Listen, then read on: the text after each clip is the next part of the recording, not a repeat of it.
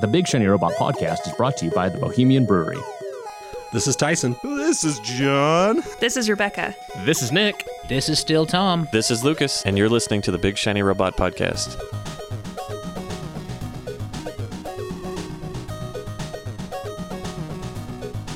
So are we recording? Yes. Um, so I think uh, before we get into, it, we're going to talk about comics this episode. I guess I'm running this show since Lucas and Rebecca aren't here. I'm, Wait, I thought I was running third, the show. I'm third in line. No, you press the buttons. Oh, that's right. So I mean, you're running the show. Beep boop, beep boop, boop, beep boop, boop, boop, boop. And since Rebecca's not here, we can do and say all the things that she don't normally doesn't let us. We're off the chain, guys. Off the chain. Um, Steve Ditko. Oh, yeah. I think we should talk about that. That sucks. I mean, he was 90 years old. Yeah, people Uh, die. Yeah, no, I mean people Yeah. die, but I don't know. Like we're kind of in this weird space where it's like, so, like the the uh like so many of like the comic creators or just like the creators and stuff that we really love. Like they're getting up there, and this kind of shit just happens. I mean, it's a bummer, but I don't know. At least we have like the great stuff that they gave us, right? So Yeah. like Spider Man. Seeing Ant Man, the Stan Lee cameo, it's like I'm looking at my watch when he gets on screen. He's so old. He does not look good. Well, hasn't it? He's been in the hospital a bunch. Yeah. He got robbed. He looked rough, really rough. Like we're coming to the end of an era. yeah. yes, very much so. Like I'm I'm waiting for that one any day. Um, and then also, Like if um, we were to put a pool on who's gonna die this A year, Deadpool, if you will. a Deadpool, yeah. he's gonna be even money because it's almost guaranteed. It's, I mean, yeah. We should make an episode where we just put out a Deadpool. Oh God, I don't, think that'd be a very popular episode. Um, also, we've made an, a new uh, nemesis, uh, enemy of the podcast. Yeah. uh, Wood Rocket. yeah, what uh, what happened with that? What'd know. you do? We don't know. We don't know. We thought we were praising them, and apparently they didn't take it as praise, and now we're not friends. Which I like that someone there apparently listened to it because That's crazy. Can we blame Scott? It, I don't think it was. I don't think we should. But can we blame him? I mean, we might Can as we well. scapegoat him? we can do whatever we want. Yeah, Yeah, it was really funny too, because like they were like, says the podcast that hates us, and I was like laying in bed, like, wow, Yeah. but we don't though. I mean, we thought the Pikachu shooting P was a little weird, but That's Rebecca's mean- favorite porn. hold on. Like, if they're not self-aware enough to know how weird and acknowledge how weird and fucked up some of the shit they put out is, I, I don't know what to do for that. Not only that, but I think Rebecca is the only person that watches their parodies for artistic merit. yeah, like watch, just sits Gets down and watches the, porn. movie. Yeah. yeah. gets involved in the story. anyway, that was Isn't that the point of Yeah. So, doing uh, a porn so- parody? shout out to Wood Rocket. I mean, we don't hate you. no. We think you're great, and if you were to sponsor us, we'd be hella into that, like super into it. We're four guys sitting in a basement. Like we love pornography. We're talking about comic books and movies every weekend. Like, what do you think we do when we're waiting for the next issue to come out? we I literally. watched. Guess what? It's not reading morning. books. It's 10 a.m. I've already watched porn. Well, you got to start your day strong.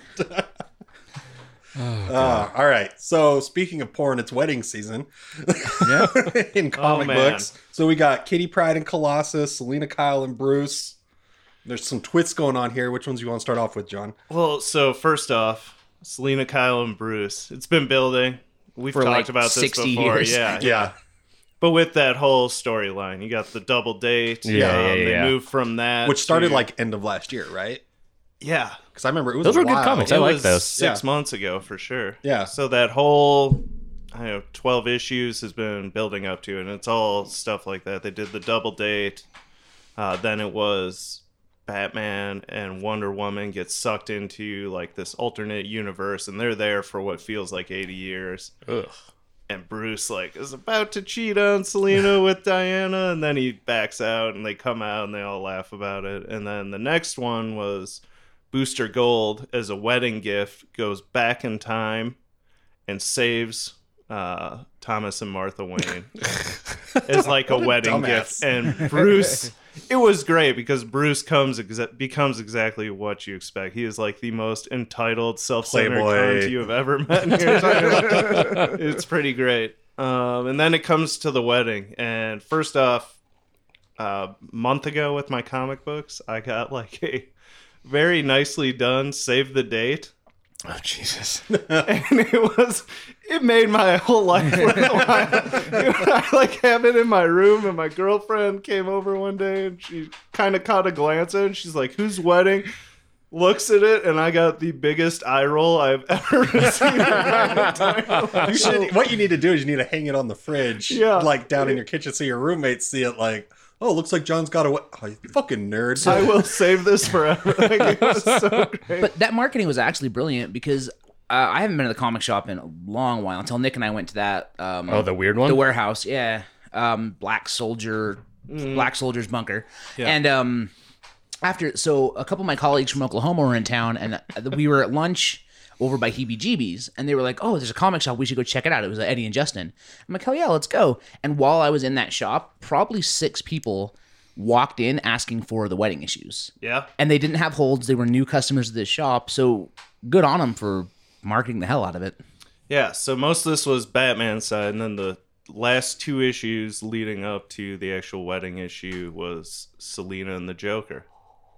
Ah, and it was awesome. I Tom King like has been killing this character development. I read these two issues and like I understood the Joker. Like it's not madness. It's sad and depraved, but like it made perfect sense. It was highly recommended. You want to get in the mind of a lunatic, like definitely pick up these issues. so where are we at with? Uh, I just on July 4th, the wedding issue came out. Okay, Okay. it was really cool. So you have the usual team writing and drawing it, but every two pages, it's like them writing their vows with a Batman artist from the past 20 years doing the page. That's so rad. one is Oh, like okay. Batman's vows, Catwoman's vows, two pages of story, then another vow, vow. It was pretty cool. They're kind of mirroring each other, like they're saying the same thing, even though they're writing separate things. And as you get further along, Catwoman just realizes more and more like Bruce is actually happy and he can't be Batman if he's happy. So the shock at the end is she, She- no shows and you have like a completely broken Bruce Jesus. Wayne. And who's waiting in the shadows? the Joker. Bane. Oh, He's oh, like, I've finally broken the bat. So he has been like orchestrating. This has been going on for like his whole run. Bane's kind of moving pieces around, trying to break Bruce Wayne mentally instead of physically. right. And he kind of orchestrated this whole breakup in his own way, planting seeds. Seeds of like doubt and Bruce stuff. can't be happy and be Okay. Batman at the same time. Oh shit. Yeah, so I mean, I had a feel like I don't know. Can you have a married Batman? Yeah, it was gonna Like, be how does that weird, play? especially Like- with can. her. And it's been cool having her as like the Robin figure throughout this whole series, Mm-hmm. them going around. But like, she's Catwoman. She's Yeah. gonna do what she does. The exciting part of this is now she gets her own series again, which is both written and drawn by Joelle Jones. Oh, okay. So I'm pretty stoked about that. I don't know if you guys have read any of her work. The name sounds super familiar. It, it should be pretty good. I just added it to my pull list. Uh, other wedding is Kitty Pryde and Colossus. Which I thought they were already married. Yeah, me too. Well, it's been building forever, but things always happen. Will Oh, okay. they? Won't they? He dies. She's stuck in a giant bullet for like ten years. You know, like, just. Weddings are hard when you're in a bullet. Yeah. so similar. This has been building forever, and they finally get to the wedding, and Kitty phases uncontrollably into the ground, which is the sign that she's not ready to get married, and the wedding doesn't Oh, happen. Jesus. But the big twist: Rogue and Gambit got married. They already had the whole wedding thing, and Gambit's just like, "Fuck it, I've never been happy without you," and they got married, and now that's a whole new series called Mister and Mrs. X. Okay. I, it was good. Just- see, here's the thing. Like, I grew up with '90s X Men, so I've always been a big Gambit Rogue shipper. You know. Yeah. So if they got hitched, I'm down with that. I know Gambit gets a lot of hate. I've always kind of liked his character. Dude, I have I felt the same way. Like building up to this is starting in the '80s. Like I was stoked. Yeah. Colossus and Kitty Pryde are finally getting married, and then it didn't happen. I was super bummed out. And then '90s X Men kicked in, and I I cried a little bit. I was super excited. Like There's a lot of logistics questions about that relationship I'd like to surface. Her powers are on the fritz, so like they were actually able to kiss at the wedding, but also like she doesn't know when they're gonna kick in, so the honeymoon could be a different. can. There are multiple dice rolls with every interaction. So it's wedding season, but not really. there was one wedding. There was There was one. one. There was one one. for three. yeah, one pretty good. Yeah, I mean, yeah, thirty three percent. Okay. Yeah. Um. All right. So we'll get back to we'll get well. All right, Captain America. So Mark Yeah. Waid's ending his run. Is that what I'm? Mark Waid's run has ended, so it was a nice transit. You had Nick Spencer do the whole Secret Empire thing, where Captain America is like the face of Hydra. right. uh, Mark Waid stepped in where it's actual Steve Rogers is back, and this was just like a nice little ten issue run of like trying to fix his image, going after a bunch of white supremacists, and then in typical Mark Timely. Fashion, total time travel. Captain America gets frozen again. He wakes up in a dystopian future, fixes everything, goes back in time. It just felt kind of like a time killer for this new run to start. Waiting for everybody That's to fair. reset. Just like a little side adventure. Yeah, just to get you back into the mode of like Captain America Not being a is Nazi. a good Yeah.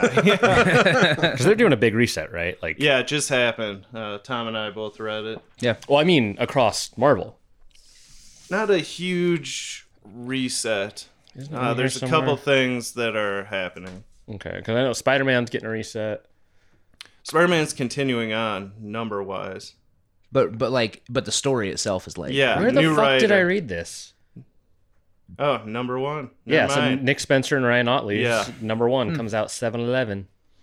mm, is that free Slurpee That's Day? this week. Yeah, It's Tuesday. Free Slurpee and a new issue of Amazing Spider-Man starting at number one. What else could be better? Man Thor is back.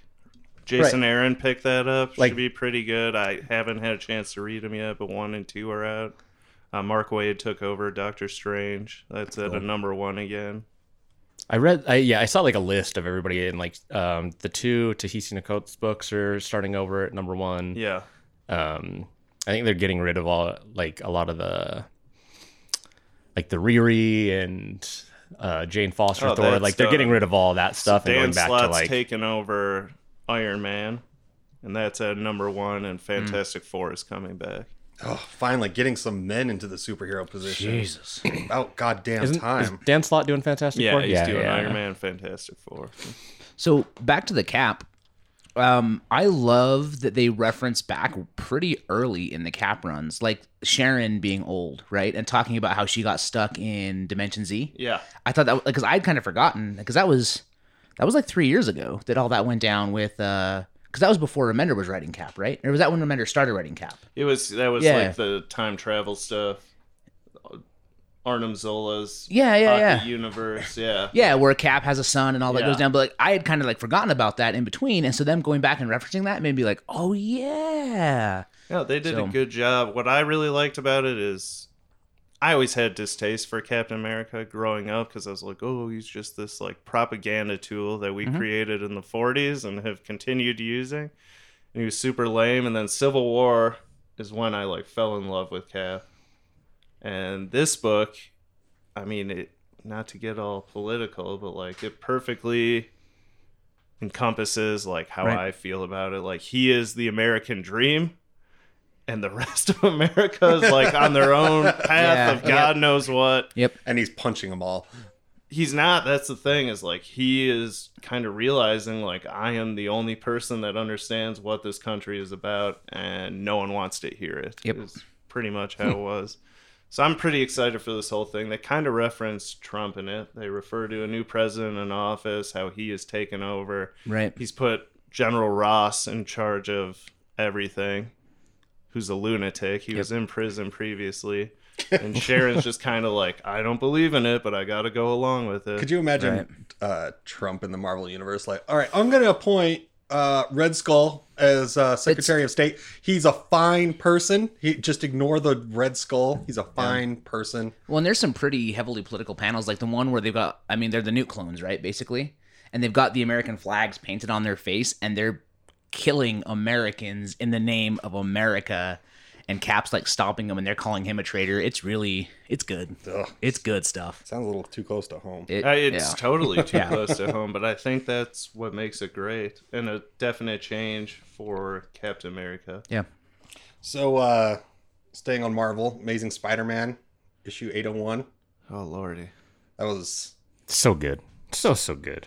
uh quintessential Spider-Man. Yep. I feel like if you've never read a Spider-Man comic and you're familiar with him maybe through cartoons, uh, the movies, stuff like that, but you want to kind of delve into like why Spider-Man does what he does and what kind of hero he is, pick up Amazing Spider-Man 801 and give it a read. Yep. I think one thing it does really, really well too is, especially in the age of like superpowered superheroes with like international galactic intergalactic battles and like mm-hmm. super like Thor being able to like drop lightning and blow away 500, 600 people and channel the light of a star through his body and all that shit. It puts perspective into like what the smaller superheroes do, which I think is really cool. Well, and I mean, two of my uh, top three superheroes are Spider-Man and Daredevil. Yep. And that's part of like what I've always liked about them is, you know, yeah, they get pulled into the big crossover events and everything, and it's always great, you know, when they show up and kick some ass, even though they're probably underpowered compared to Right. everybody else. But they're always fighting the fight on the ground, right? They're fighting corruption and the mob and just like all this craziness. And what this book uh, that I love about it is, and we've talked about this. This this is like something that's missing in like uh, the recent Superman movies and stuff, right? Is it shows him down there saving the people who just need to be saved. They're being held up in a convenience store, and so he saves them, and it shows that the the the consequences of him saving. Like so, they they follow this one guy who um he's in a whole stick up and spider-man saves him and then you flash forward like what 20 years or something Yeah. like that right. and um he's an older guy now and he's like i would not have had this life had spider-man not saved me that Yep. day and i appreciate like i'm forever grateful to him for that and it just shows spider-man like it there's that one pan there's that great panel where it's the the splash page right and it's got a couple little boxes all around of like he's saving mothers he's saving uncles he's sa- Right. you know he's these are the people he's saving and giving them a second chance at life Yeah, and I think the message of like he saves one world at a time, right? Like yeah they say that in the issue Yeah, and it's the so idea- poignant the- You don't Yeah. need to take on Galactus. You need to just impact one life at a Yeah. time. Right, Like exactly. the the guy's niece is like, "Oh, Spider-Man's lame. Like I finally Yeah. see a superhero." And he's like, "Well, listen." yeah yeah, and like I You think wouldn't be here if it wasn't for that lame I also I also really like how they give you the crash course on his origin story in like one page. Yep. And they call it when it goes wrong. Yeah. And then they give you that nice like 25 page juxtaposition of when it goes right what he ends up doing because of it. I thought that was really cool Yeah. because you don't need like we all know how Spider-Man became Spider-Man. So like this is a really nice easy way to give somebody like a TLDR and also like just set the tone. Which I well and was set the tone of like uh he's always trying to make make sure things go right. Right. because things started off wrong. Yep. and it's just eh, man it was just such a great issue. Just like a I, I like those uh i like when a comic book does kind of a one shot personal you know poignant look at a superhero of like what makes them tick or just a small personal story you know? I think that's why we all love the uh, Jeph Loeb, Tim Sale, you know, Cap Blue, Hulk Oh, yeah. Red, yeah Yep. Spider-Man Blue. or I'm Cap White, excuse Yeah. me. Yeah. Daredevil Yellow is like, although they were you know four to six issues, like that's what they were. It Yeah, they're, but they're like long this- form, but they're super, super personal stories. Yeah. Like I will still get teary eyed at Spider Man Blue every time I read absolutely. it. Like it's probably hands book. down my favorite trade Another that I've thing, ever owned. another thing about this uh, 801 that I really like is that it it kind of like pulls the art style back to like the newspaper Super origins of simple, Spider-Man. yeah. Yeah, Mm-hmm. and like it, I think that's cool because I mean that's really where Spider-Man got his go. Right, was in like in the Sunday Funnies. Yeah. Well, when he's crashing through the window of the convenience store, Ugh. it's the classic pose from Spider Man number one or whatever, you know, how he's got the guy under his arm and, you know, but it's him crashing through a window. Yep. Like that's just it's great. I, yeah, I would recommend anybody. I mean, even if you don't read comics, but you're just a fan of superheroes and namely Spider-Man, just go pick this comic book up. Yep. read it, put it on your bookshelf. It's a good reminder. it is both a great starting point or a great ending point. Yeah. Like, I understand Lucas's view. It would be hard to continue on reading this after a 10 year run of Dan Slott and then finishing with like this perfect summation of everything that Yeah. Spider Man is. Yeah, you can't do anything after this. The, But Nick Spencer, Ryan Ottley, I gotta keep Yeah. going. I'm Yeah. a Yeah. junkie, Well, so know? I was telling John, so I picked this up and I picked up number 800, which was really the end of like the big Dan Slott story. And I was just like, this is bad. Like that's this is a much better way to go out than mm-hmm. 800 was because that was a culmination of a big story and I just read the one issue but I just didn't like it at all. It was just kind of comics at their most ridiculous, I feel like. Yeah. And I get that.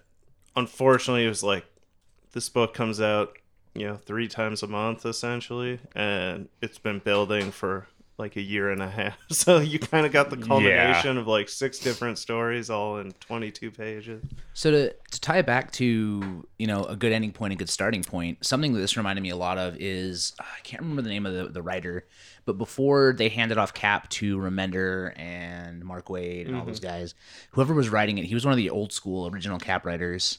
He did like a 19 issue run before it transitioned, probably four or five years ago. I have them all. But it- it was kind of like a 19 issue version of this, where it's basically just like a big love letter to Cap, like reprising kind of his history and how he thinks. And so for me, that actually made me want to jump into the new Cap more because it like it reminded me of all the things I love about Cap. So I think that could help with this being a good starting point for me because that's what fired me up. Yeah, this makes. Oh, I mean, a Ottley, I really like his art Yeah, anyway. yeah, And uh, so I wanted to pick that up, and then yeah, seeing it as like a new start, and then seeing this book, I'm like, yeah, I'll just start picking that Spider-Man up.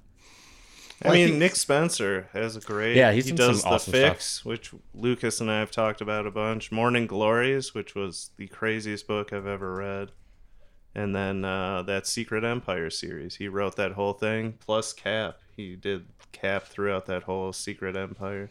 So I'm excited. I think it's going to bring Spider-Man out of his element a little bit. Nick Spencer is much more like sci-fi, dystopian, mm-hmm. alternate timelines bleeding together. I think it'll be pretty cool. Well, I think you need an issue like this every once in a while to bring you back to ground it. Yeah. Yeah, to bring it back to the ground, remind you who this character is, why they do what they do, and on a personal level, and then you can get back back into the cosmic or you know the next big threat because there's there's always gonna there's always gonna be out there, but what you don't get covered in comic books, you know, as much anymore is what they're doing in between those times, and so yeah, great issue. Um, and then finally, uh, Bendis's Superman. Yeah, so he just finished. He started. It was called The Man of Steel. It was a weekly series, six issues. And it's kind of setting the tone for what he's taking over. He's gonna be do, doing both Superman and Action Comics at the same time. And he came in fast and loose. It's pretty cool. Each issue has a different artist, um, all previous Superman artists. Uh, but he switched major uh, story right off the bat. Uh, Krypton not destroyed by a meteor or the planet exploding. Like there is this creature that comes and blows up Krypton and has now come to Earth and is just Earth has to be destroyed because it's housed Kryptonians.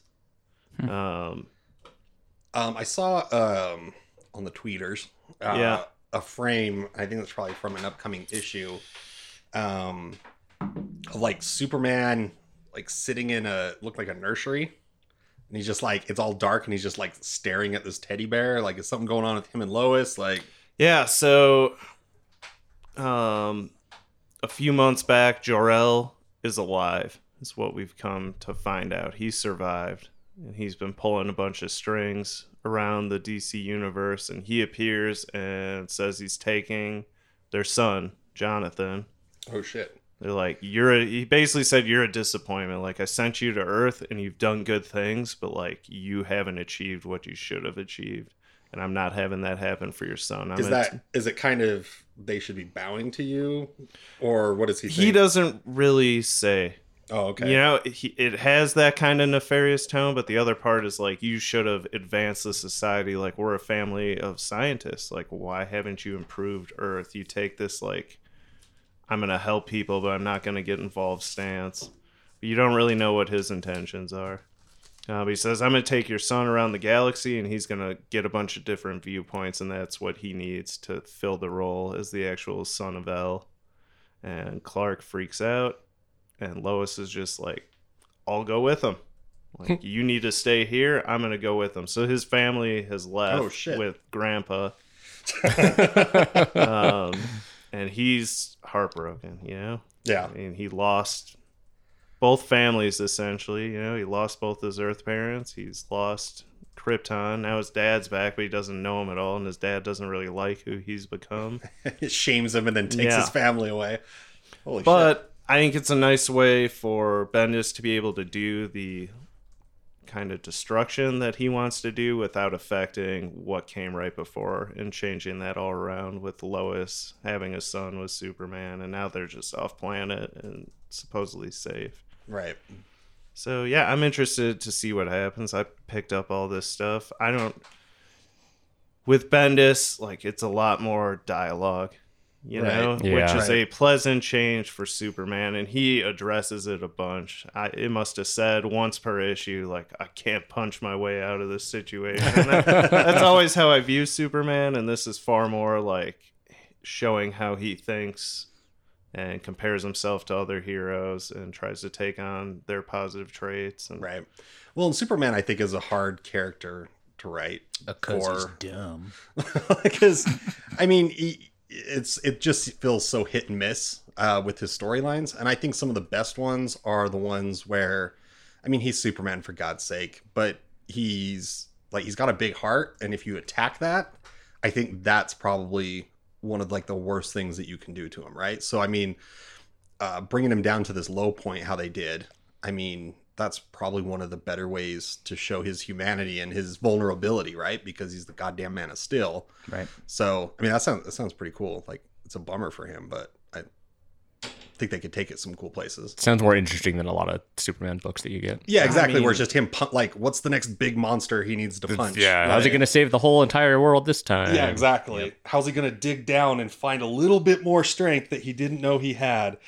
I mean, the only Superman I read prior to this, really, since Death of Superman, has been like where it's not super Red Sun, Yeah. Flashpoint, Yeah. you know, anything Secret where Identity. he is not Superman. Um, all right. Well, that's all we had on the agenda. Uh, thanks for listening. We'll catch you guys next week. Oh, oh, don't forget a message from our sponsors, oh, yes. the Church of Our great sponsors. Yes. and uh, shout out to the Bohemian. Holla. Brothers and sisters, welcome to another quick thought from our Lord and Savior Pizza. There was a time when there was a great exodus of people leaving the city. Thousands, because they were persecuted for their love of the slice. And one of the ministers sat upon a rock and thought, How, how will I feed these millions and millions of people? How will I give them food and sustenance?